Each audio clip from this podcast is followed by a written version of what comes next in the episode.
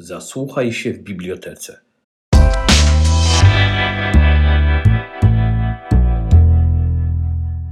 Drodzy Państwo, bardzo serdecznie witam na sabacie autorskim, to znaczy na spotkaniu autorskim.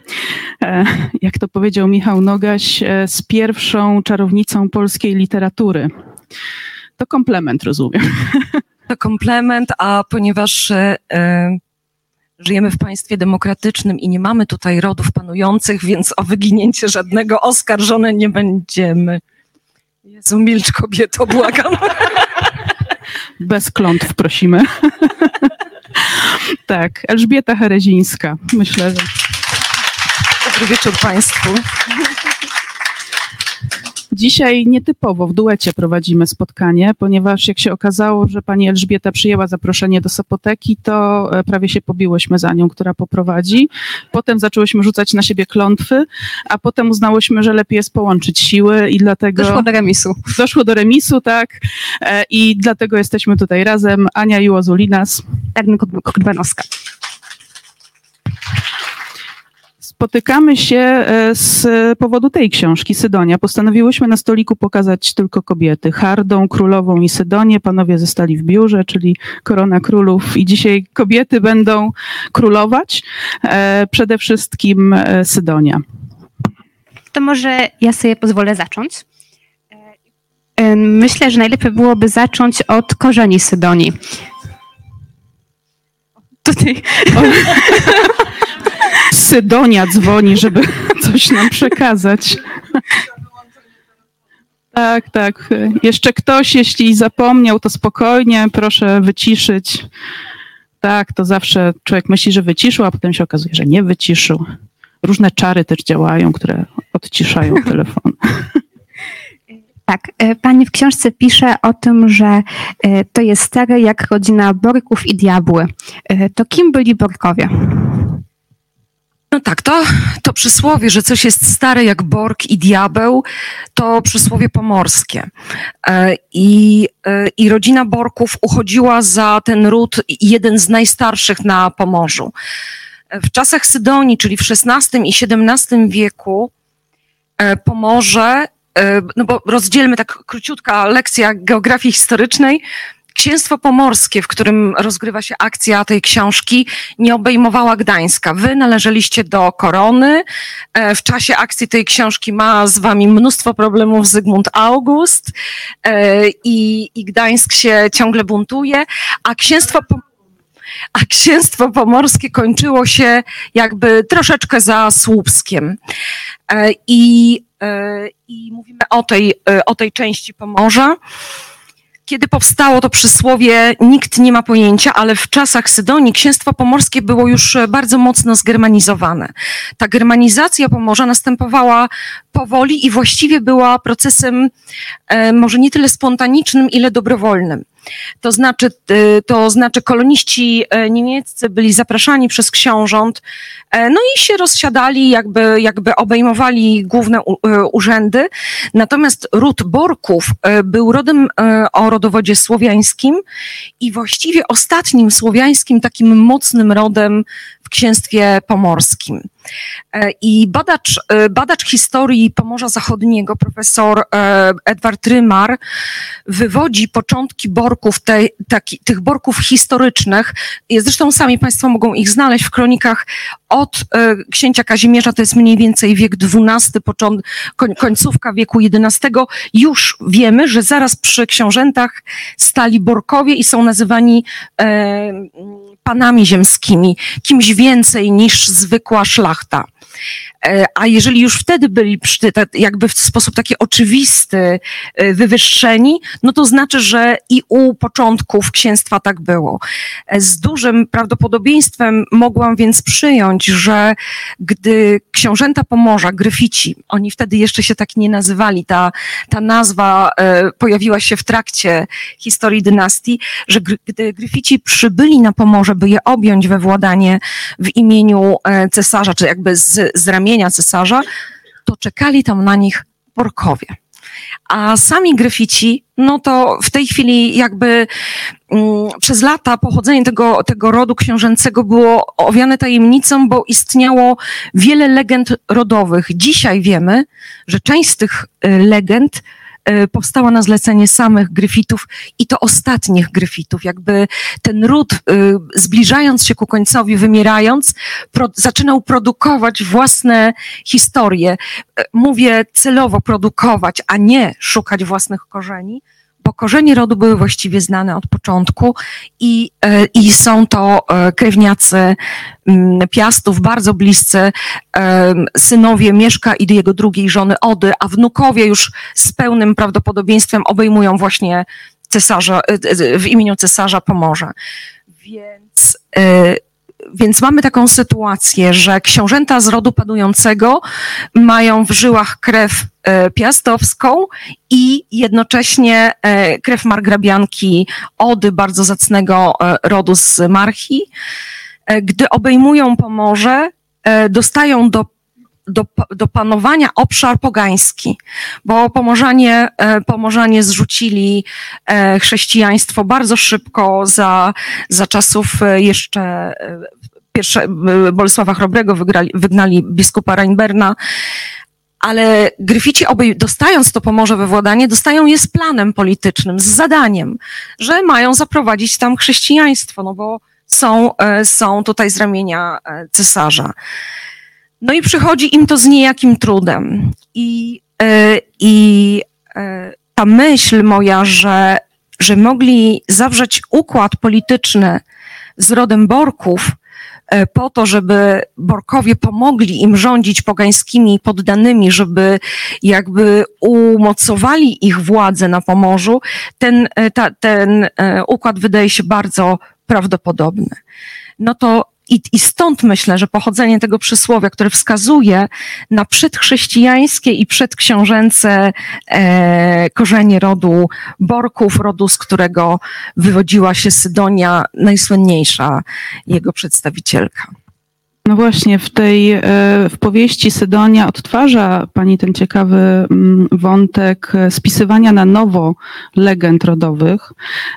Czy w ogóle można dojść jeszcze do tego, e, jakie, jakie to pochodzenie było? Czy to już wszystko jest e, w obszarze mitu, fantazji i nie da się odróżnić tego, co, co było prawdą na temat Gryfitów, a co jest e, tą fikcją, którą stworzyli?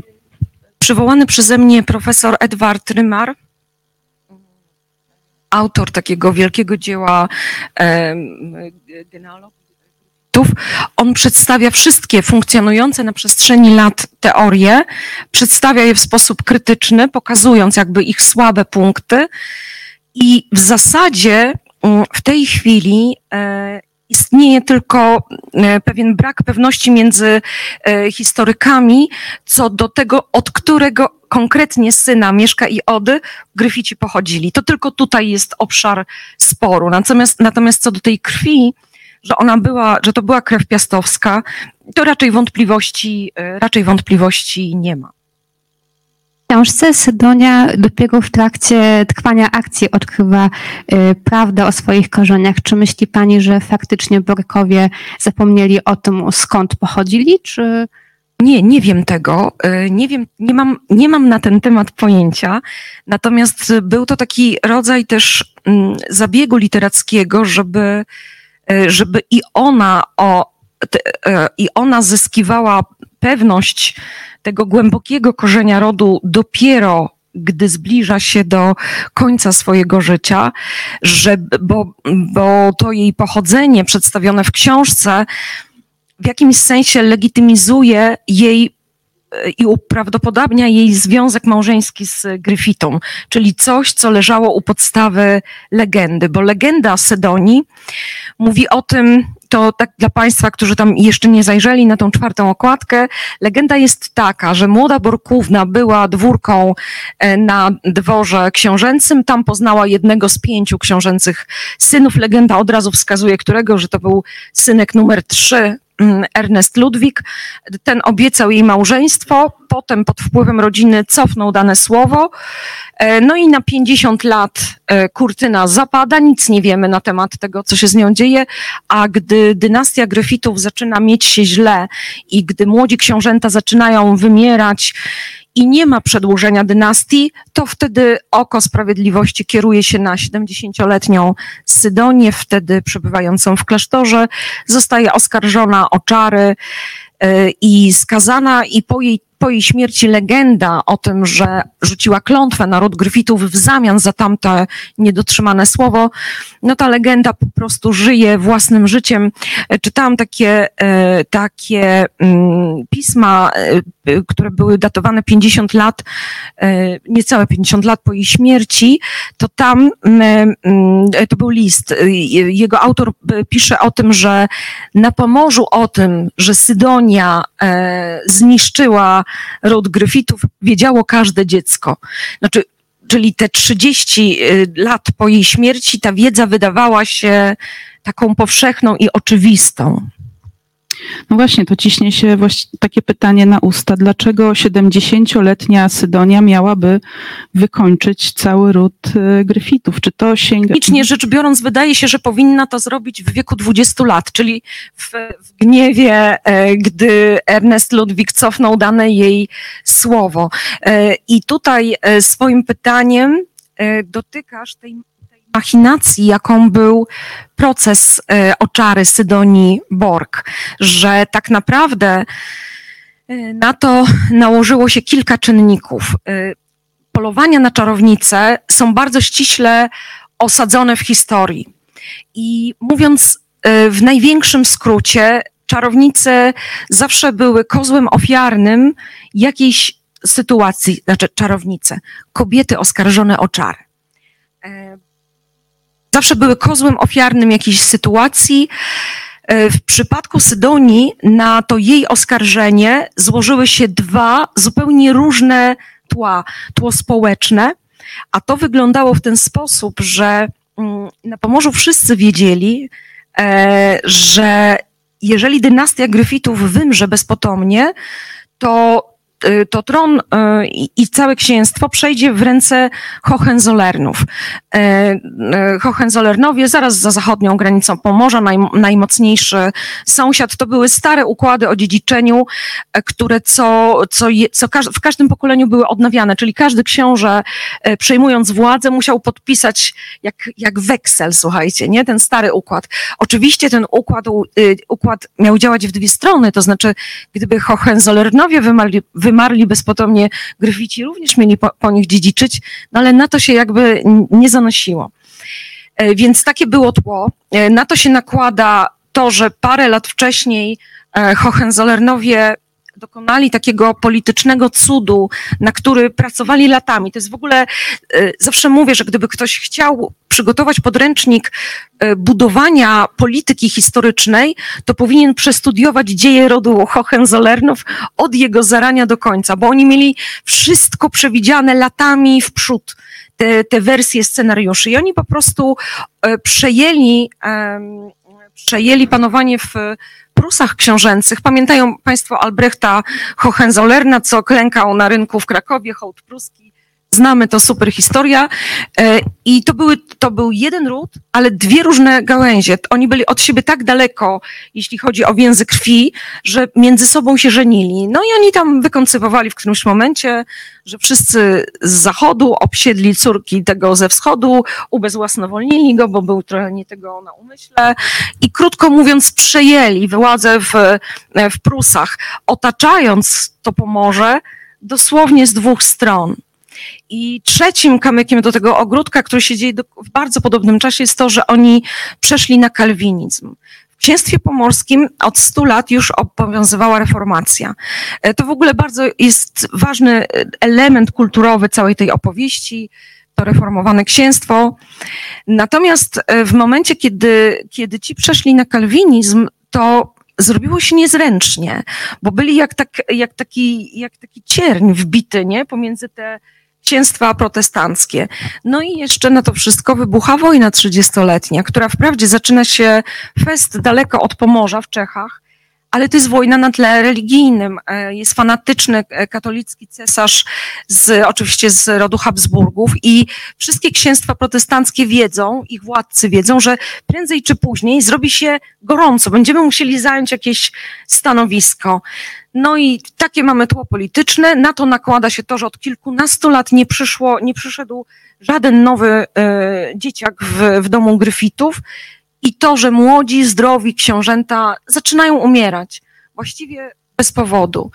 A nawet jeżeli były te powody i nawet jeżeli był nimi na przykład alkoholizm, e, który się zdarzał w tym rodzie bardzo często, bo jak któryś książę pił, pił niewiele, to kronikarze z radości odnotowywali to, pisząc, książę pił mało. Nie? Rozumiecie, to była tak po prostu atrakcyjna cecha jego charakteru, że należało to mm, odnotować z tamtych czasów pochodzi, o, Mercedes. E, z tamtych czasów pochodzi też powiedzenie pomorski łyczek. Pomorski łyczek to znaczyło po prostu chlać do dna z dużego naczynia. I z tego, z tego słynęli gościnni pomorzanie, że jak e, przyjeżdżały obce delegacje, to ich goszczono pomorskimi łyczkami, no i tak na umór. Więc powodów, dla których młodzi gryfici umierali, było sporo. No ale co z tego? Pozostaje fakt, że było ich e, dziesięciu do dziedziczenia, a nagle zostaje ich kilku i żaden z nich nie ma dziecka. Żaden, żadnemu, żaden, żyją z żonami po 5, 10, 15 lat, są zdrowi, wysportowani, jeżdżą na polowania, fechtują, ich żony piękne, młode, cudowne i nic. I to wszystko razem wybudowało nastrój grozy społecznej, tego, że na Pomorzu y, czuło się oddech, oddech i, i takiej, takiej, takiego przerażenia, te czarne chmury się zbierały. I na to wszystko wchodzi Sydonia von Borg ze swoją osobistą historią, czyli tymi pięćdziesięcioma latami, o których wspomniałam, że nikt nic nie wie, co ona wtedy robiła. Wszyscy wszystko wiedzą, znaczy my dzisiaj wszystko wiemy, bo, bo te archiwa sądowe się zachowały.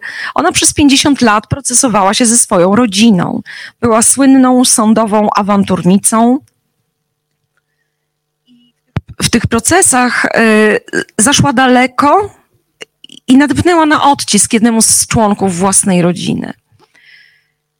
E, no i po prostu e, ów, e, ów urażony członek rodziny, chcąc się zemścić na Sydonii, nazwał ją czarownicą, doprowadził do procesu o czary i Mówiłam o tym parę dni temu w Stargardzie, czyli niemalże na miejscu akcji, bo tam wszystko się działo.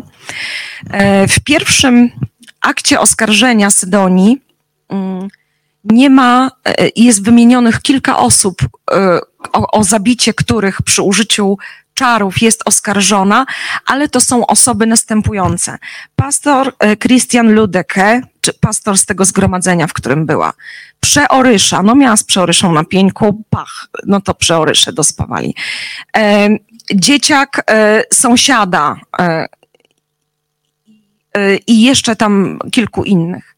To są zwykli ludzie z jej otoczenia, którzy po prostu mieli pecha, czy też raczej ona miała pecha, że umarli w podobnym terminie. Dopiero w drugim akcie oskarżenia w tym samym punkcie osoby, gdzie wymieniane są osoby, które Sydonia zabiła przy użyciu czarów, pojawia się książę Filip II. I w tym momencie proces Sydonii staje się procesem politycznym. Bo to już nie jest proces o zabicie e, pastora, sąsiada, sąsiadki, kogoś, z kim panna miała na pieńku. To jest proces o zabicie księcia. Jak on się tam znalazł w tym akcie oskarżenia? Ano znalazł się w ten sposób, że przesłuchiwano panny klasztorne, z którymi ona w tymże zgromadzeniu była. Panny klasztorne jej nie lubiły. Mm, o tym pogadamy za chwilę. I któraś z nich powiedziała, że gdy książę, gdy przyszła do klasztoru wiadomość o śmierci księcia Filipa, Sydonia cieszyła się. E, potem e, w kolejnym, bo to były zeznania bez, bez, przysięgi, w kolejnym protokole pojawia się, jak już panny musiały przysiąc, że zeznają zgodnie z prawdą, to już nie było, że cieszyła się ze śmierci księcia, tylko było, że e, wiedziała, że on umarł. A sama Sydonia podczas swojego procesu wytłumaczyła to bardzo prosto, korzystając z tych wcześniej przez panny złożone zeznań bardzo inteligentnie i kompilując dwa różne zeznania w jedno. Powiedziała, że w dniu, w którym przyszła wiadomość o śmierci księcia, zanim przyszła ta wiadomość, zobaczyła na terenie klasztoru trójnogiego zająca. Zwrócił jej uwagę, bo miał tylko trzy łapy i że przypomniało jej się, że takiego samego zająca widziano w klasztorze parę lat wcześniej, gdy zmarł książę Bogusław. Więc powiedziała, że może znów przydarzy się coś złego. Z takich krótkich pomówień książę Filip wylądował w akcie oskarżenia i już nigdy, nigdy z niego e, nie wyszedł, a, e, ale w czasie całego procesu Sydonii i w każdym, w każdym z tych przesłuchań i we wszystkich aktach ani słówkiem nie jest wspomniane o tej klątwie, która urodziła się dopiero po, e, po jej śmierci. Nie? Czyli o klątwę jej nie pytają. Pytają ją, jak i dlaczego zabiła księcia oraz całą resztę tego towarzystwa. A ma Pani jakiś swój ulubiony pomorski ród szlachecki? Porków. Borków. W ogóle to słowo bork w języku pomorskim znaczyło wilk. E, w herbie mają dwa wilki, a ich rodowa siedziba nazywa się pieszczotliwie Wilcze Gniazdo. Tam urodziła się nasza Sydonia i tam urodził się prawdziwy wilk, jej brat Ulrich. Właśnie, Sydonia Wilczyca. Zaczęliśmy trochę e, od końca poznawać Sydonię, czyli od tego momentu, kiedy ona ma 70 lat, jest po 50 latach różnych procesów. Jest taki moment nawet w książce, kiedy pomyślałam sobie, matko, jaka niesympatyczna ona jest i taka ciągle się ze wszystkimi kłóci. Ale no właśnie, wróćmy trochę do, do, do tych korzeni Wilczycy i tego kształtowania się jej charakteru. W którym momencie e, ona z takiej dziewczyny, która jest na dworze e, Saskiej Lwicy, rozkochuje w sobie Ernesta e, Ludwika i. Że nie musiała się dużo starać. On, on, on miał jednak sławę bardzo kochliwego. No tak, także uległ czarowi lwicy, wilczycy. Ach. I, I ona z tej dziewczyny, która jest na dworze, która tak chyba nie do końca czuje się na, na, na swoim miejscu, no właśnie coraz bardziej zmienia się w wilczycę w dziewczynę, w, a potem w kobietę, która ciągle musi walczyć e, o siebie i o swoją siostrę do pewnego momentu. Jaki jest ten moment przełomowy? To jest to złamana obietnica, czy, e, czy jeszcze coś innego? Nie, nie sądzę, żeby, nie sądzę, żeby e, złamana obietnica miała tutaj, tutaj wielką rolę momentem przełomowym jest śmierć jej matki e, i umowa, ugoda spadkowa, jaką rodzeństwo zawiera po śmierci matki, ponieważ ojciec e, zmarł, gdy Sydonia miała kilka lat, czyli śmierć matki oznaczała taką prawdziwą zmianę pokoleniową. W rodzinie był tylko jeden mężczyzna, brat Ulrich i starsza siostra Sydonii Dorota. Więc y, w zupełnie naturalny sposób Ulrich zostawał dziedzic, dziedzicem strzmiela tego wilczego gniazda oraz wszystkich posiadłości rodowych. Natomiast siostrom y, miał zapewnić utrzymanie na poziomie, do którego się urodziły, czyli poziomie naprawdę wysokim, a gdy będą wychodziły za mąż, posagi w wysokości tysiąca guldenów i jeszcze taki tam ekwiwalent na, e, na wydatki weselne, który też był wysoki. I do tego momentu ta ugoda, ta, ta umowa między rodzeństwem, tam jest wszystko w porządku. Natomiast e, parę miesięcy po jej zawarciu Sydonia i Dorota opuszczają Strzmiele, e, bo nie mogą się dogadać z bratową. Ulrich e, żeni się e, po śmierci matki, dopiero, dopiero po, po, po jej śmierci. E, I siostry zaczynają tułaczkę pokrewnych. Tych krewnych jest mnóstwo, ale to są ludzie, mm, z którymi łączy je nazwisko, klasa społeczna, ale to jest jednak dwa pięterka niżej, nie? Czyli można powiedzieć, że dla panien Borg była to swoista degradacja społeczna, że one u tych biedniejszych krewnych muszą szukać e, mieszkania i opieki. E, Sydonia odkrywa, że to, że brat nie płaci im tego, co powinien, że to jest niezgodne z prawem. Oni jako szlachta podlegają wyłącznie pod, y, pod osąd księcia. Ten sąd książęcy mieści się w Szczecinie, jest dużą e, instytucją i Sydonia wytacza bratu sprawę. Po prostu wzywa go do zapłaty. I tę sprawę wygrywa. Tak samo jak następną, następną i każdą kolejną. Tyle tylko, że Ulrich jest prawdziwym Borkiem. Borkiem buntownikiem, Borkiem, e, którego nikt nie może nagiąć. I co sobie robi z tymi wyrokami? No nic, może pali nimi w kominku. E, I to trwa latami. Sydonia się utwardza jeszcze w tym swoim stanowisku, bo nie może patrzeć na to, jak e, brat traci rodowy majątek, a ona jest po prostu biedna. E, nie może patrzeć na to, jak on żyje wystawnie. Co więcej, nie dba o tą rodową siedzibę. To, ten zamek w Strzmielu zaczął niszczeć, więc to ją też, też irytowało. Mm, punktem kulminacyjnym w tej jej sądowej drodze jest taki moment, kiedy ona doprowadziła do egzekucji komorniczej. No, no to był wielki sukces. Przyjechał komornik, żeby, e, żeby wyegzekwować od, e, od pana Borka zaległe alimenty dla sióstr. I wiecie, to jest niesamowite, że dzięki temu, że ten urzędnik tam przyjechał i że zaszło to, co zaszło, to oni to spisali jako zeznanie i przebieg tej sytuacji jest w aktach Sydonii i my ją widzimy jak żywą. Urzędnik zeznał, że pijany Ulrich nie zszedł, wychylił się z okna zamku, zapisał, co krzyczał, to, to jak po prostu film sprzed 400 lat. A krzyczał brzydkie słowa na swoje siostry. E, I, i ta egzekucja, która no, mogła być jej triumfem, e, pieniędzy z tego było mało i okazała się porażką, bo ci krewni, którzy do tej pory w jakimś sensie opiekowali się nią i siostrą, e, poczuli, że, że Sydonia sięgnęła za daleko, że to jednak jest wstyd dla rodziny.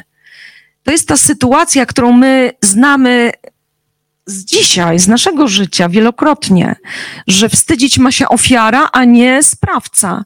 I to jest dokładnie to samo. Sydonio, no kobiety rozumiemy, no mm, twój brat jest jaki jest, no ale może byś przestała. No tyle razy do sądu, ile można. A ona mówi tyle, ile będzie trzeba, nie? dopóki mi nie zapłaci. I, yy, i to wrażenie, że ona jest niesympatyczna, które miałaś czytając książkę, e, tak, myślę, że właśnie tak ją postrzegali wtedy ludzie. A mi jako autorce zależało na tym, żeby nie odwracać y, historii do góry nogami i nie stworzyć y, portretu y, zakłamanego, słodkiej, cudnej dziewicy, niesłusznie y, pomawianej, która była taka delikatna, siedziała, dmuchała w chusteczkę, a cały świat przeciwko niej. Nie, to była twarda baba. I, i to była kobieta, mm, która nawet oprócz tego, że chodziła do sądu ciągle, czym irytowała współczesnych, miała jeszcze parę innych cech, którymi jeszcze bardziej ich wkurzała. Jeszcze tylko dodam o tym, że, że niesympatyczna i potem jak pomyślałam niesympatyczna, to sobie pomyślałam halo, e, a dzisiaj jak to jest, jeżeli kobieta mówi głośno czego chce, e, wychodzi na ulicę, protestuje, no to właśnie niesympatyczna powinna być miła, no jak to można krzyczeć? Nikt nie lubi złoszczących się kobiet, mawia w którymś, w którymś, w którymś momencie mówi, e, mówi jedna z bohaterek do Sydonii. Hmm? Wspominała też Pani o tym, że w tych aktach one są bardzo, bardzo szczegółowe. To y, jak dużo wiedzy o Sydonii, o tym, jaka ona była, można z tych akt wyczytać, a ile trzeba sobie dopowiedzieć? Uf, no to jest, to jest skomplikowane pytanie. Rozłóżmy je na czynniki pierwsze. Mm. Dwukrotnie powtarza się sformułowanie garbuska, garbuski. Raz, e, właśnie w tym zajściu, które przed chwileczką Państwu opisywałam, gdy pijany Ulrich wyzywa e, urzędnika książęcego, to krzyczy: Nie ma tutaj malutkich dzieci? Krzyczy: Te kurwy i garbuski moje siostry was nasłały. Ta, o, o słowach proszę potem mi przypomnieć, już ja wam powiem o słowach. Słowo się rzekło. E, więc, ale dobrze, pomyślałam sobie w porządku, może to było takie złośliwe. Dzisiaj też znalazłoby się wiele określeń, którymi można zelżyć kobietę, by ją obrazić, dotyczących wyglądu. Ale gdy Woldy Albrecht, kobieta, która powołała Sydonię jako czarownica, Wolde została skazana i wskazała w swoim procesie na to, że uprawiała czas, czary z Sydonią. Gdy Wolde szła na śmierć, zapisane jest całe, wszystko, co powiedziała. A akta Wolde, chociaż była prostą kobietą, dołączono w sądzie do akt Sydonii von Borg, dlatego że, e, no właśnie z powodu tego powołania, więc dzięki temu się zachowały.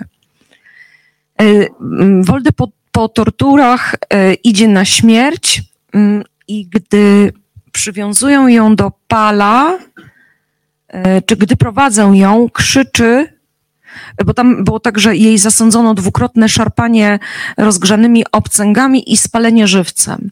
I ona krzyczy: Oszczędźcie mi te obcęgi i tak umrę. Oszczędźcie mi. E, sprawca tego zamieszania, krewny Sydonii, mówi: Co mi za to dasz? Ona mówi: No przecież już wydałam gorszą ode mnie czarownicę a potem mówi, niech kat, poroz, niech kat porozciąga garbate plecy Sydonii. I pomyślałam sobie, aha, Wolde nie miała nic do stracenia. Ona nie musiała już Sydonii lżyć. To było bardzo ciekawe, że w tym miejscu po raz drugi powtórzono tę informację. No więc trzeba było ją jakoś na potrzeby książki mm, przetworzyć. Y, potem Innych informacji na temat wyglądu Borkówny nie mamy. Portret szczeciński, słynny, y, jest portretem późniejszym. powstał już z legendy, a nie z, nie z y, natury. No, oczywiście utrwaliło się w literaturze takie przekonanie, że była bardzo piękna i, i miała narzeczonych do późnych lat, ale jak zaczęłam grzebać za tym, no to okazało się, że to jest przekonanie, które zostało powtarzane przez kolejnych autorów, w ślad za pierwszym, który tak napisał, nie ma żadnych takich przekazów. Była piękna, nie była piękna, tego nie wiemy. Mm. Jeżeli chodzi o jej charakter, no to y, najwięcej danych zachowało się z, tej, y, z tego czasu klasztornego. E, słówko o klasztorze. Reformacja zlikwidowała zakony, klasztory, natomiast y, nie sprawiło to, że zniknął problem kwestii kobiecej. Kiedyś szlachetne, e, szlachetnie urodzone panny, którym tatusiowie nie znaleźli odpowiedniego męża, wsadzano do klasztoru. Teraz dalej były szlachetnie urodzone panny, którym tatusiowie nie mogli znaleźć męża, ale nie było klasztorów. Co z nimi robić? No to odbito deski z zamkniętych klasztorów i Gryfici y, sfinansowali tak zwane fundacje dla panien. E, ale mm, no i po prostu te panny tam przebywały. Ale język zmienia się znacznie wolniej niż mentalność i zwyczaj. I, e, i nadal nazywano te miejsca zakonami albo klasztorami. Panny nazywano um, kloster Jungefrau, czyli pannami zakonnymi. E, kobietę, która sprawowała tam władzę, nazywano przełożoną przeoryszą. Przy czym to straszne miejsce nie miało w odróżnieniu od klasztoru czy zakonu żadnej reguły. E, nie miało celu taki, jaki przyświecał życiu zakonnego, zakonnemu, jakim była praca, modlitwa, służba Bogu lub ludziom. To miejsce było po prostu przechowalnią kobiet i to było w nim koszmarne, bo te dziewczęta e, czasami trafiały tam młode dziewczyny. Owszem, uczono je tam czytania i pisania, ale one wiedziały, że tam zostaną do śmierci. Tam nie było żadnej perspektywy. E, Sydonia trafiła do, e, do Marienflis, czyli do domu dla panien w Marianowie, gdy miała 50 parę lat. Gdy była bardzo zmęczona życiem tułaczką, e, batalią sądową z bratem.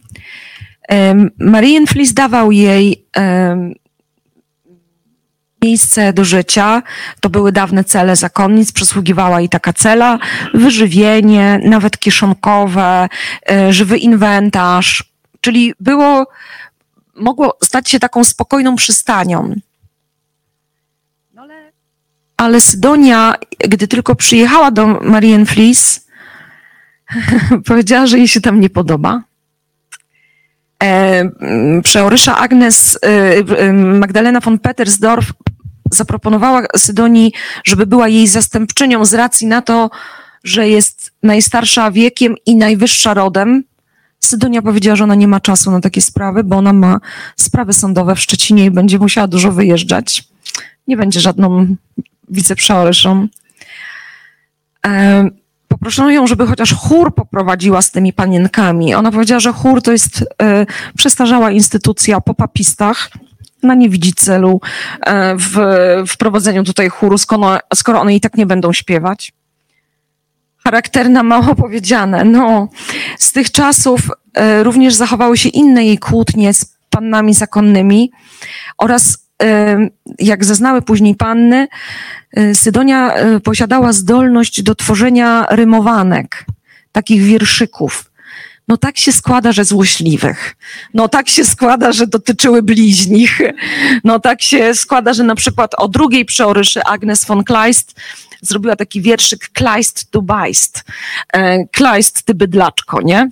Albo nazywała, nazywała ją e, czekajcie, jak to, jak to brzmiało, e, krauzał gał, kocio, siaro, kocio szarą maciorą ale rymowało się. Kac grauzał. Bardzo ładne, wesołe takie. No i potem pojawił się ten wierszyk, który stał się już w akcie oskarżenia e, zaklęciem zo kraben und kanzen meine Hunde und Katzen. To, drap, to gryzły i drapały moje psy i koty. Podobno powtarzała to, gdy stała się komuś krzywda, ale tak zeznały panny klasztorne, więc wiecie, ja bym im nie ufała, to były, one były źle nastawione. No, potem co jeszcze tam miały, z, z, czego możemy wnosić o jej charakterku? Aha, bo ona powiedziała, że jej się tam nie podoba te cele i to wszystko, że ona chce mieć domek. E, I że ona sobie ma pieniądze, wybuduje sobie domek na terenie tego klasztoru. E, za ziemię nie musiała płacić. Wybudowała sobie domek, zyskała absolutną niezależność, tylko że nie oddała tych cel, które jej tam przydzielono, a jeszcze zawładnęła refektarzem, bo zachciała nauczyć się ważenia piwa. Ona zeznała, że ten refektarz i tak był stary i nieużywany i zeznała, co właśnie pokazuje jej charakterek, że jak przełożona chce prowadzić zebrania z dziewczętami, to może w kościele, nie? No, no to tak, e, tak, tak tyle o niej. Dzięki tym aktom wiemy, e, że czytała i wiemy, co czytała, bo bo sporządzono spis z natury, spis inwentarza w dniu, w którym zabrano ją z Marienflis i zawieziono do Szczecina na proces. E, była bardzo e, jedna z, jedna z koszmarniejszych praktyk zgodnych z prawem procesu oczary, że połowa majątku, dlaczego, dlaczego zrobiono ten spis? Bo połowa majątku mm, osoby oskarżonej trafiała do oskarżyciela, a druga połowa do sądu. E, no i ten spis z natury przedstawiono e, Sydonii, siedzącej już na, na zamku w Odburgu, przygotowującej się do procesu, i ona pisemnie do akt złożyła, że brakuje. E, skór wiszących na strychu było dziewięć, a nie sześć. Już ktoś trzy zachara. Obrusów dwóch brakuje. Brakuje jednego zielnika. Brakuje i stąd wiemy, że były te zielniki. Zresztą ona na zielniki się później często opowiadała. No i tam brakowało jeszcze paru innych przedmiotów. Książki, które znaleziono u niej w domu, to były książki religijne. To były psałterze, to były y, najróżniejsze modlitewniki, e, no i te, i te dwa zielniki, z których jeden zginął.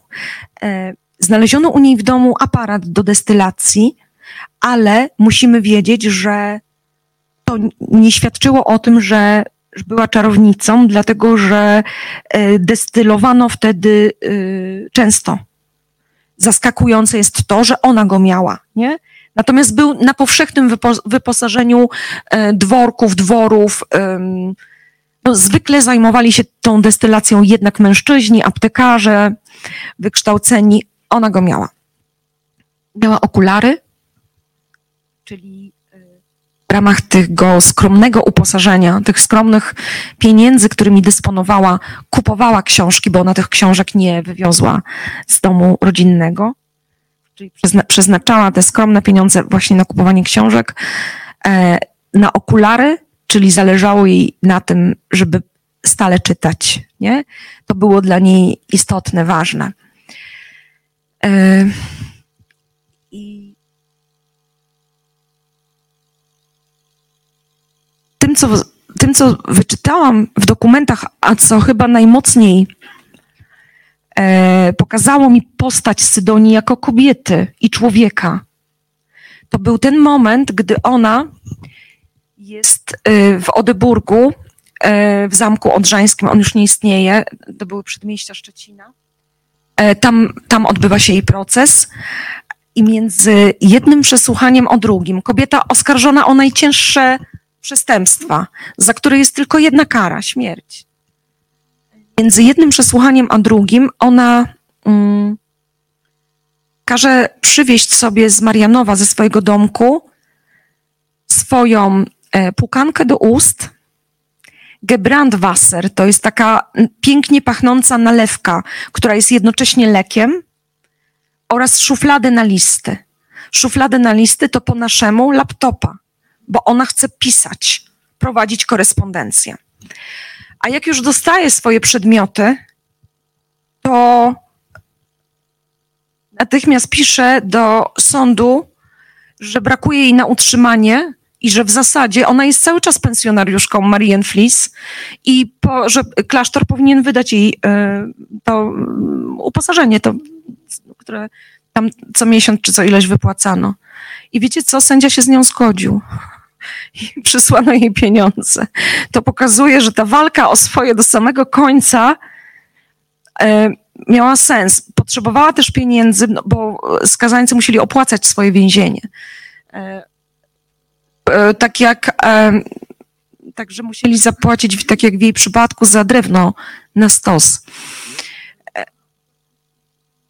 Jak nie mieli kasy, to ściągano z ich rodziny, albo e, przede wszystkim e, odbijało się to na ich pozycji w więzieniu, czyli dostawali już wtedy najgorszą e, strawę, najgorszą izbę. Sydonia, no, Sydonia próbowała pożyczyć pieniądze, będąc w Oderburgu, ale już nikt z krewnych nie chciał jej pożyczyć. No to pozwała bratanków, bo byli jej winni alimenty za tam dłuższy okres. Mm, I, i sąd też przychylił się do tego, no byli jej winni. Oni odpisali to, co dzisiaj odpisują panowie e, lub panie w ich sytuacji, że zbiory były słabe, że za dużo nie zarobili, że mają problemy z chłopami, mieszczanami, rozruchy społeczne i tak dalej. E, no to sąd im obniżył o połowę i powiedział, że jak zapłacą od razu, to ok, a jak nie, no to będzie jednak kara. No to przysłali pieniądze natychmiast, nie? Więc do samego końca ta kobieta była nieustępliwa. Ona wiedziała, dokąd może się posunąć i do samego końca próbowała. Więcej, e, jest taki dokument w tych aktach, który ona napisała swoją ręką. Odręczne pismo Sydonii. Ten dokument w ogóle, słuchajcie, przetrwał, nie? Więc on jest w archiwum w Greifswaldzie, można zobaczyć odręczne pismo Sydonii. I ona pisze tam tak, to jest z datą. E, połowa to jest mniej więcej procesu. E, mój adwokat oraz inni panowie przestrzegali mnie przed złożeniem tego pisma, ale ja na własną odpowiedzialność życzę sobie, żeby dokumenty, które wymieniam, były dołączone do akt.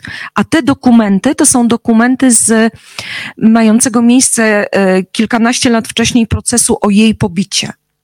Ona chce wskazać, kto stoi, wskazać jakby na winnych tego, że znalazła się tutaj, jest oskarżona o czary i wskazuje właśnie na swoich krewnych, bo ten proces o pobicie tego dotyczył. Więc, ona cały czas myślała samodzielnie, stać ją było na sprzeciw mój adwokat i inni panowie przestrzegali mnie. Ja jednak życzę sobie czegoś innego. I to jest, y, to są takie rzeczy niepodważalne. Mając takie fundamenty, ja mogłam to, te Sydonie po prostu e, tkać i tkać. No i e, finałowa rzecz, która pochodzi od niej i zrobiła na mnie nieprawdopodobne wrażenie, to jej spowiedź, którą ona również kazała złożyć do akt. Ta spowiedź e, nawet dzisiaj brzmi obrazoburczo, wyzywająco i niezwykle. Ona wyznaje w tej, to jest króciutki tekst i, i właściwie e, poza przetłumaczeniem prawie nic w nim nie zmieniałam, żeby jak najbardziej oddawał e, ducha Sydonii. Ona mówi tam coś takiego. Mm.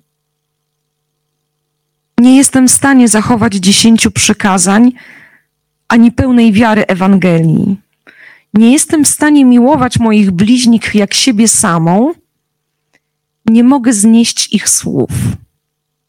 Jestem grzeszna, rozdziewiczona, chciwa, niecierpliwa i dalej wymienia z różne swoje przymioty a na końcu pisze: Proszę o rozgrzeszenie. Tak jakby mówiła, żądam go natychmiast. Takie jest po prostu brzmienie tej, tej spowiedzi.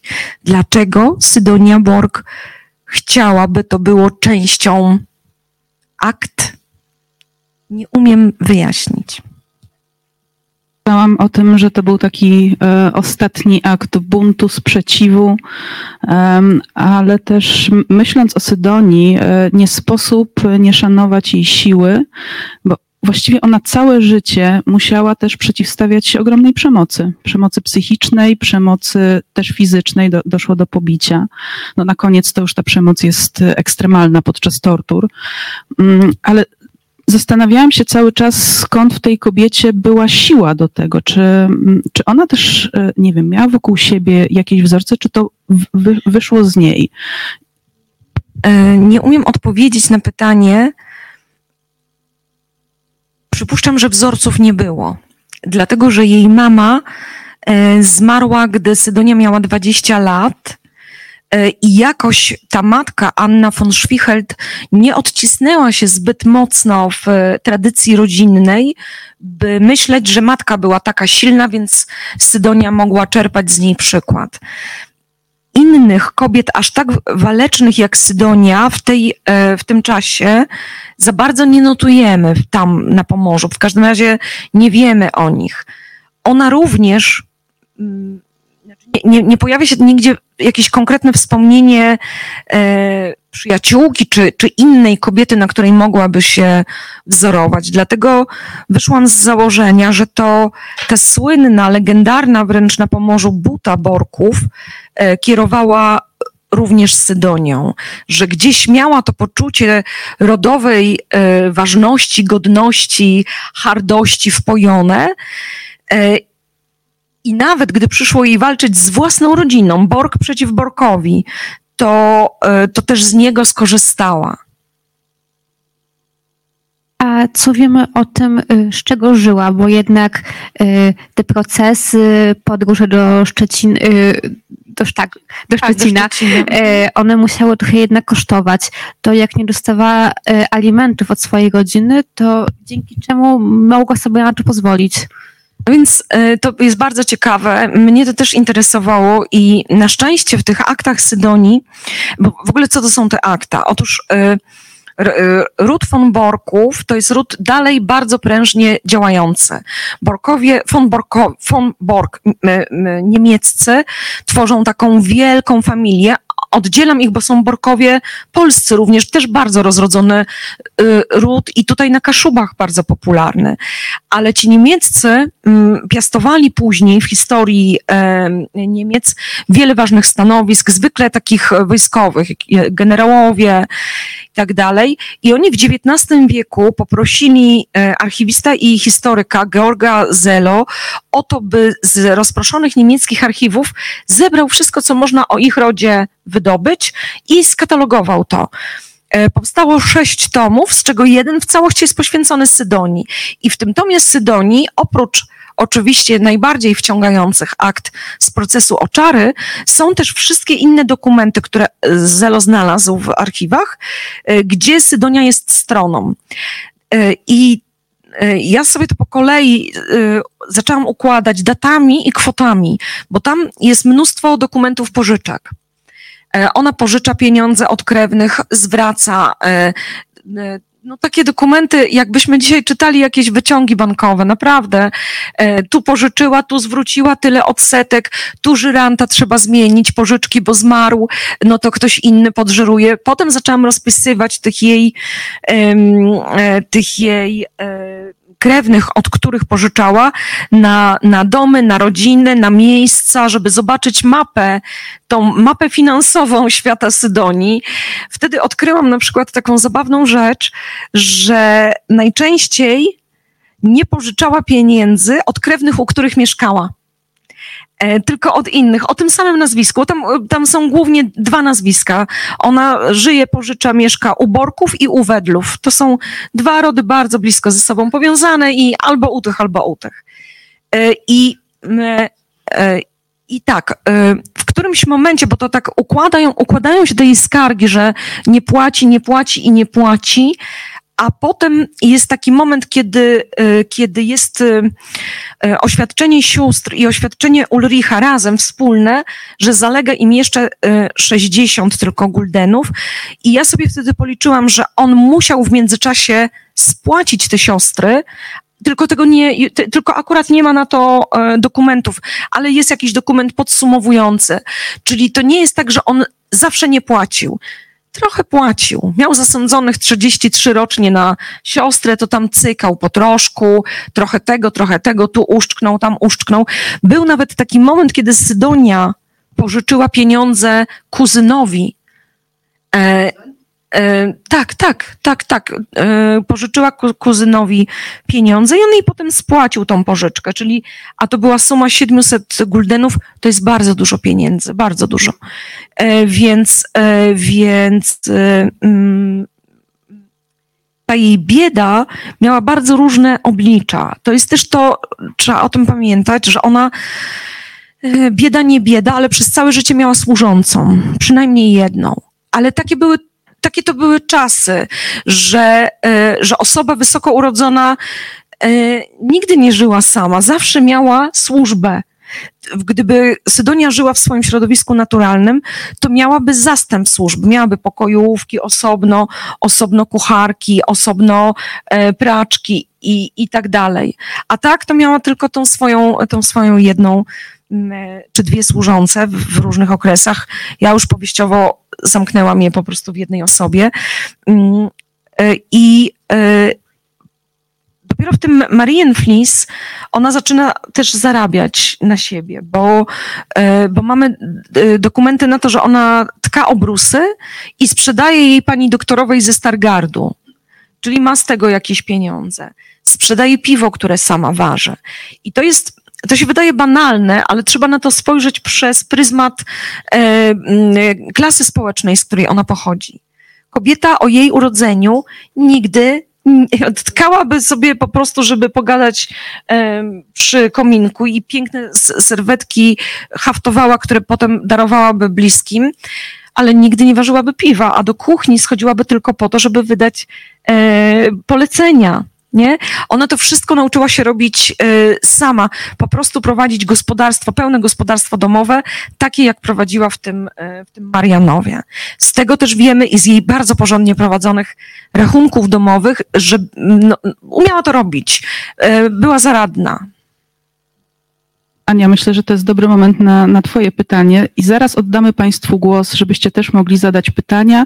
I tylko jedna ważna informacja, jeszcze taka logistyczna, że e, jeśli będą chcieli Państwo dostać później podpis, e, to mamy taki specjalny stół tam przygotowany i tam autorka przejdzie i tam najlepiej się to wszystko e, odbywa. Ale Ania, Ty masz jeszcze e, mo, moje ulubione pytanie e, na Tak, dziś. tak, ostatnie pytanie. E, tak, moje ulubione. Nasze ulubione. Nasze ulubione. Kim byłaby Sydonia i Świętosława, o której też Pani napisała książkę, gdyby one żyły dzisiaj w dzisiejszym świecie? Uch. No tak, e, Świętosława z całą pewnością byłaby polityczką. E, może byłaby naszą prezydentką, o, e, prowadziłaby ten kraj e, twardą ręką, natomiast Sydonia protestowałaby przeciwko Świętosławie.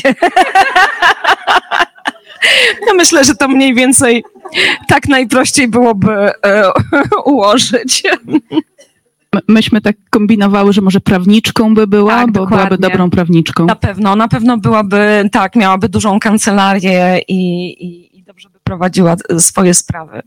Tak, a Świętosławę to jeszcze tak kombinowałyśmy, że Jako Panią prezeskę jakiejś dużej aglomeracji.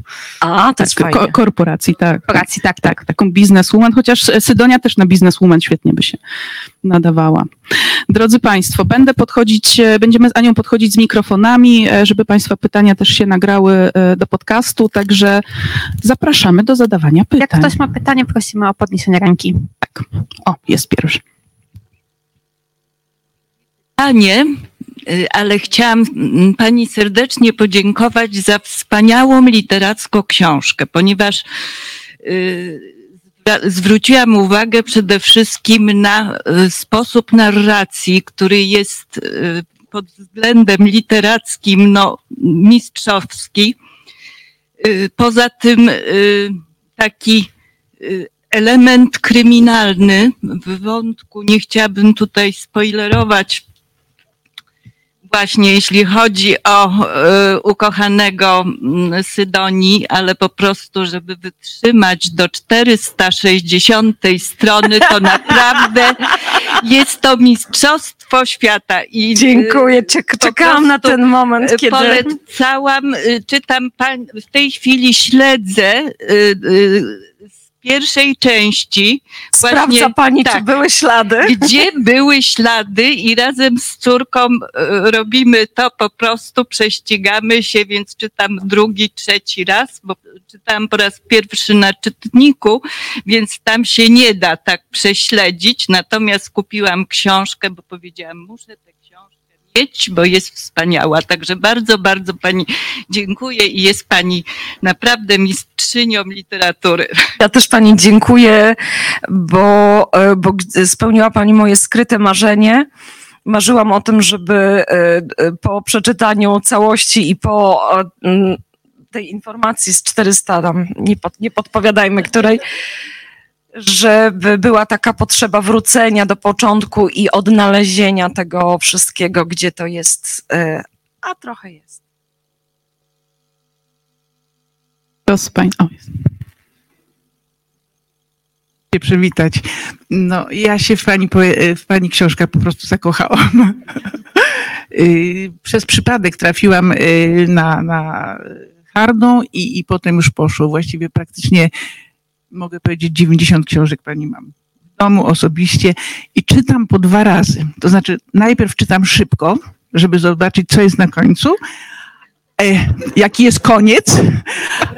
Tak, a potem zostawiam na tydzień, dwa Ależ ma Pani technikę. ale to tylko przy pani książkach. Okej. Bo muszę się dowiedzieć, co jest na końcu, jak się kończy książka. Yy, No już nie mówię o tych y, koronach, gdzie to zajęło mi trochę czasu, a potem po prostu delektuję się. Potem już czytam, delektuję się, wracam, wracam do, do, do, do różnych wątków. Yy, Chcę wrócić do Sydonii, bo też jestem w tej chwili na etapie właśnie y, czytania Sydonii jak zobaczyłam w Empiku, że jest pani książka, to podskoczyłam z radości. Dziwnie się na mnie patrzyli. Y, Ale tam y, ona o tym właśnie, y, tym, tym y, księciu, który się w niej zakochał, właściwie mało mówi o swoich uczuciach do, do, do niego. Poczekaj. Aha.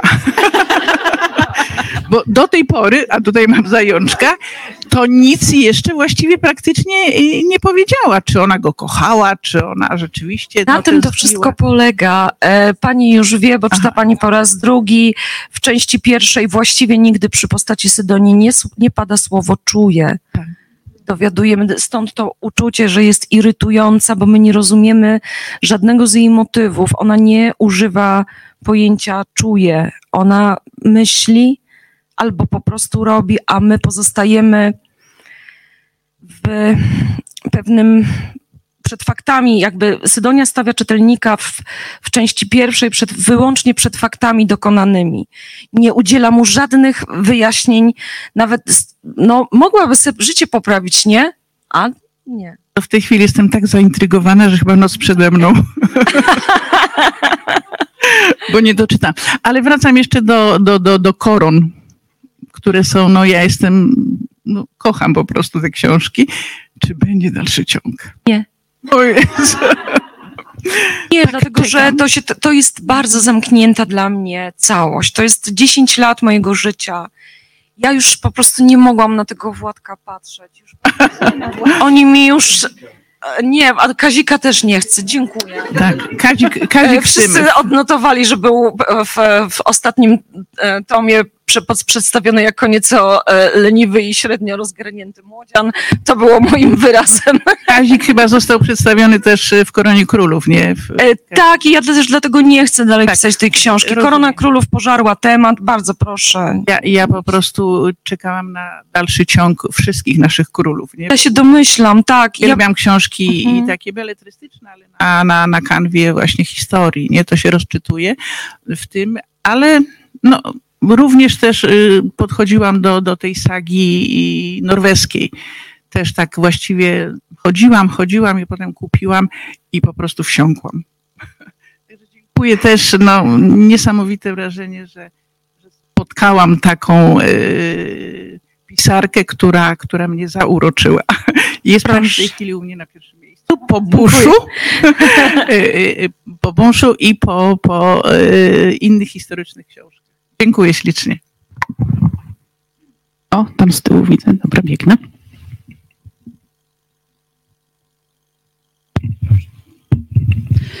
Dziękuję bardzo. E, Katarzyna Gabert z Sopotu. Ja jestem e, e, z wykształcenia inżynierem umysłem ścisłym. Nigdy nie darzyłam historii jakimś fanem.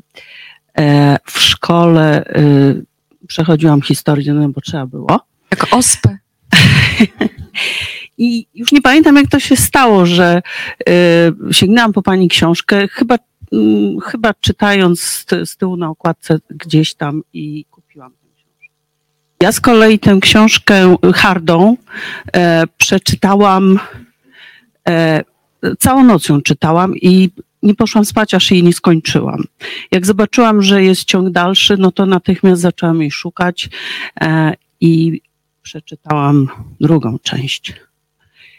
I e, tak jak tutaj już Państwo mówią, e, urosła Pani u mnie do rangi e, no, pisarki, która obudziła we mnie coś, obudziła we mnie fascynację polską historią, zafascynowała mnie e, e, losem Hardej i ponieważ trochę się obracam e, w, za granicą, a mam dużo znajomych Skandynawów, zaczęłam im swoimi słowami streszczać historię Hardej. E, Ostatnio nawet Anglikom opowiadałam e, i jak doszłam do tego wątku, że została królową matką, no to oni zaczęli u siebie szukać e, po internecie, po różnych historycznych książkach, żeby zweryfikować, który to był ten ich król, y, czy to prawda i tak dalej, i tak dalej. I okazywało się, że rzeczywiście chyba mówię prawdę, więc byłam bardzo dumna, że, że mamy tak świetnie podaną historię przez panią dla, dla takich ludzi na przykład jak ja. Zmierzam. Ja to bym w ogóle dała pani wszystkie największe y, nagrody, jakie są, za to, że pobudziła pani we mnie przyjaźń do historii. E, ale chciałam się zapytać, czy nie zwracali się do pani, żeby żeby spopularyzować. Ja się w ogóle zastanawiam, dlaczego takiej postaci jak e, Świętosława e, u nas nie wystawia się no, bardzo na wzór, na, na pomnik wręcz, bo ona zrobiła tyle, e, wydaje mi, w moim odczuciu, zrobiła tyle e, dobrego, tyle ciekawego w tych czasach, kiedy dopiero budowała się Polska. Mieliśmy y, kobiety w naszym, y, w naszym Trochę jestem zdziwiona, że tak cicho o niej i nie popularyzowano chrobry, chrobry, a o jego siostrze nic.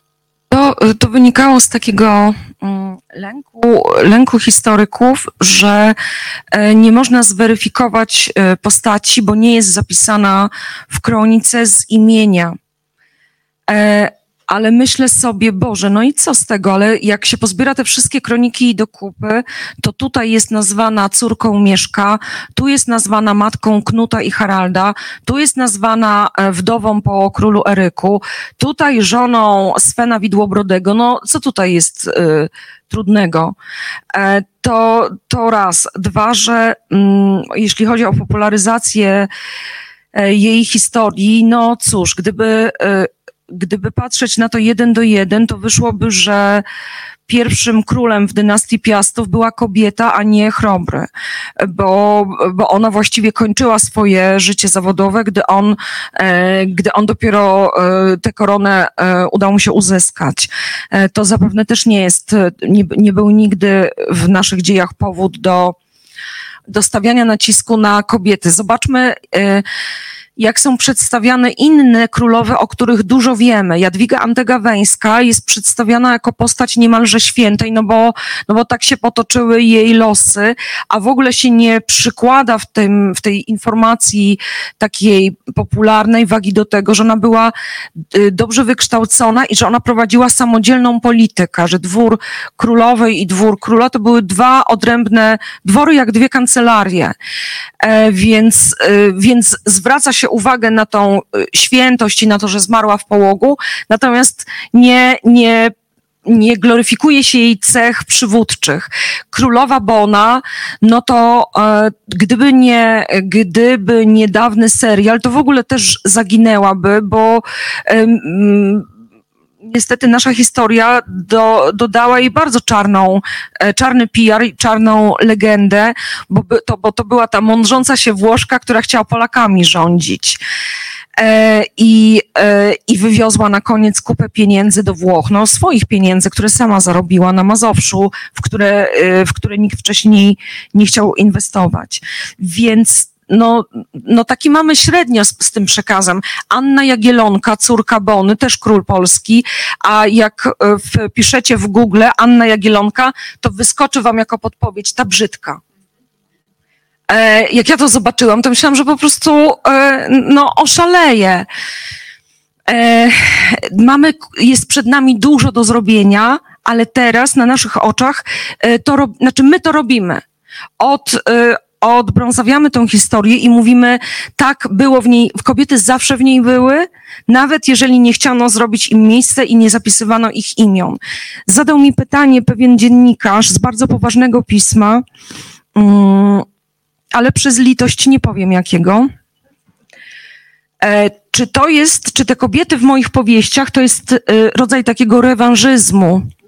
Za te lata, kiedy kobiety były e, pognębione w polityce. W pierwszej chwili mm, coś mi się tam o Sydonii pomyślało, a potem mówię spokojnie, edukuj.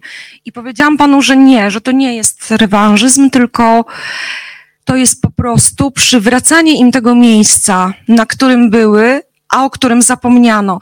Ale może tylko powiem dla równowagi, że taki los nie dotyczył tylko naszych polskich władczyń, ale w ogóle władczyń w historii Europy, że tak podobnie obchodzono się z innymi, e, z innymi kobietami, no, no bo historię pisali e, mężczyźni i była e, historia przez lata im podległą. I co jeszcze chcę powiedzieć na ten temat, że ja niesamowicie szanuję mężczyzn, którzy przychodzą na moje spotkania, czytają moje książki i nie mają z tym problemu, jak ten dziennikarz.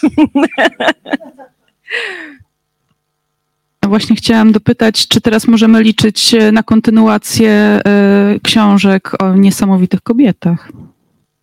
E, no, chciałabym, żeby cierpliwie i długo, dlatego że dopiero skończyłam Sydonię. E, to, ta książka jest miesiąc, ma miesiąc, do, do, dokładnie dzisiaj się spotykamy w miesięcznicę e, po premierze i jeszcze przede mną dużo, dużo zadań związanych z promocją a potem jednak należy mi się mały urlop, a potem dopiero będę mogła usiąść do pracy. Nie, nie, nie, nie chcę mówić, o czym będzie następna książka, bo ja tego nie wiem nie wiem, na co się tym razem zdecyduję. Podoba mi się ten, to, ten rodzaj wolności, że skończyłam z Władkiem i jego rodziną i, i nie muszę myśleć, że, że teraz e, Władysław Tom szósty, nie? Że także trzeba ich ciągnąć za sobą, no. Jest tam, przepraszam, pytanie jeszcze z tyłu i zaraz do pani podejdziemy. Ja troszeczkę rozochocona tym taką e, deklaracją, że Władka nie, to powtórzę pytanie, które zadałam dokładnie w tym samym miejscu kilka lat wcześniej. A czy jedna? I wtedy to pytanie zostało może. A co z drogą północną? Może. Ciągle może. Chciałabym, tak, to też jest takie, to jest z kolei taka moja lista marzeń żeby północna droga i ta, ta druga jej część, którą sobie zaplanowałam przed laty, e, żeby, żeby znów popłynąć. Tym razem nie północną drogą, tylko jeszcze bardziej zachodnią drogą. Wiadomo, jaki byłby kierunek.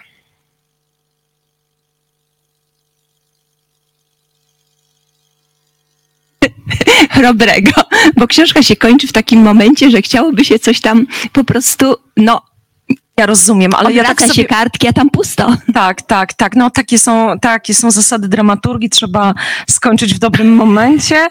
E, dalsze losy Chrobrego znalazły się w sumie w Królowej i w Hardej, bo aż do samego końca jest tam prześledzony. Wiem, nie, nie, tak, nie tak skrupulatnie, e, ale nie sądzę, żebym do niego, e, nie sądzę, żebym do niego wracała, bo jednak mam takie poczucie, że w tych portretach w Królowej jest, jest e, bardzo mu do twarzy. Pani obiecała na którymś ze spotkań, że może coś będzie. Tak się dzieje za każdym razem. Jak już jestem zmęczona pod koniec spotkania i ktoś mnie o coś pyta, to mówię, że może. A większość naszych królów miała na imię Bolesław, więc zawsze będzie na któregoś. Tak, tak, tak, tak. Może. A ja chciałam dopytać, czym się Pani kieruje, wybierając bohaterów, których Pani opisuje? Panią pociąga i właśnie w tym kierunku wtedy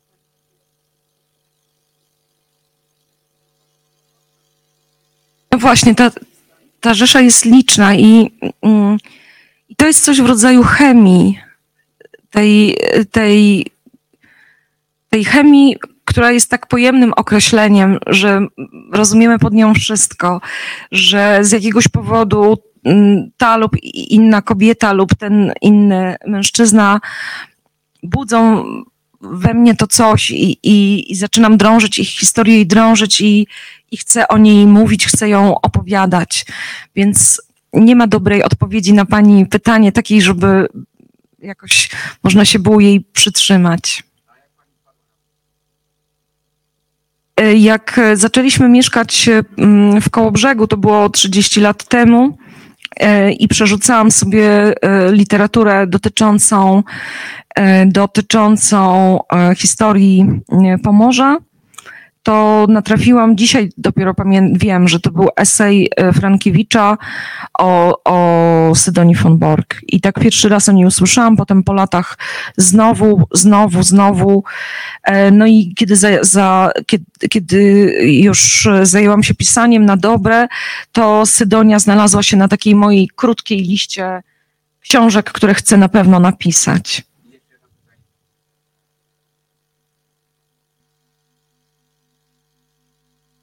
Tak, y, nie, y, tak, tak, tak. y, Więc te, te akta procesowe są po niemiecku i Georg Selo, o którym wspominałam, ten archiwista XIX-wieczny, on część z dokumentów przetłumaczył z Plattdeutsch na język niemiecki XIX-wieczny, a niektóre zostawił w oryginale, więc część z nich została w tym Plattdeutschu. E, I, e, I one w tej formie są wydrukowane w sensie książkowym, nie? Dlatego one przetrwały, bo, bo, bo to zamieniono na, wydano drukiem jako książkę, a są dostępne w, mm, w bibliotece cyfrowej, czyli każdy z Państwa może sobie online wejść i strona po stronie e, te akta poprzerzucać. Ja, żeby je przeczytać i zrozumieć, potrzebowałam tłumacza i po prostu weszłam we współpracę z, z wykładowcą z Uniwersytetu Adama Mickiewicza w Poznaniu i, i, i tak sobie poradziliśmy. Drodzy Państwo, tu jeszcze jest jedno pytanie i powoli będziemy kończyć sesję pytań. E, tak. tak, żeby, se- sekundka jeszcze tylko dopowiem, żeby autorka miała siłę podpisywać książki e, i przejdziemy wówczas e, tutaj do tej części. Także zapraszam Pana jeszcze z ostatnim pytaniem. I też czytają Pani książki. Właśnie chciałem to poświadczyć. I mam takie pytanie odnośnie Pani warsztatu y, pisarskiego. To zrobił Sienkiewicz. Odsyłam do Zagłoby, jeżeli ktoś potrzebuje tego humorku w powieści historycznej. Przykro mi, ale to nie ja.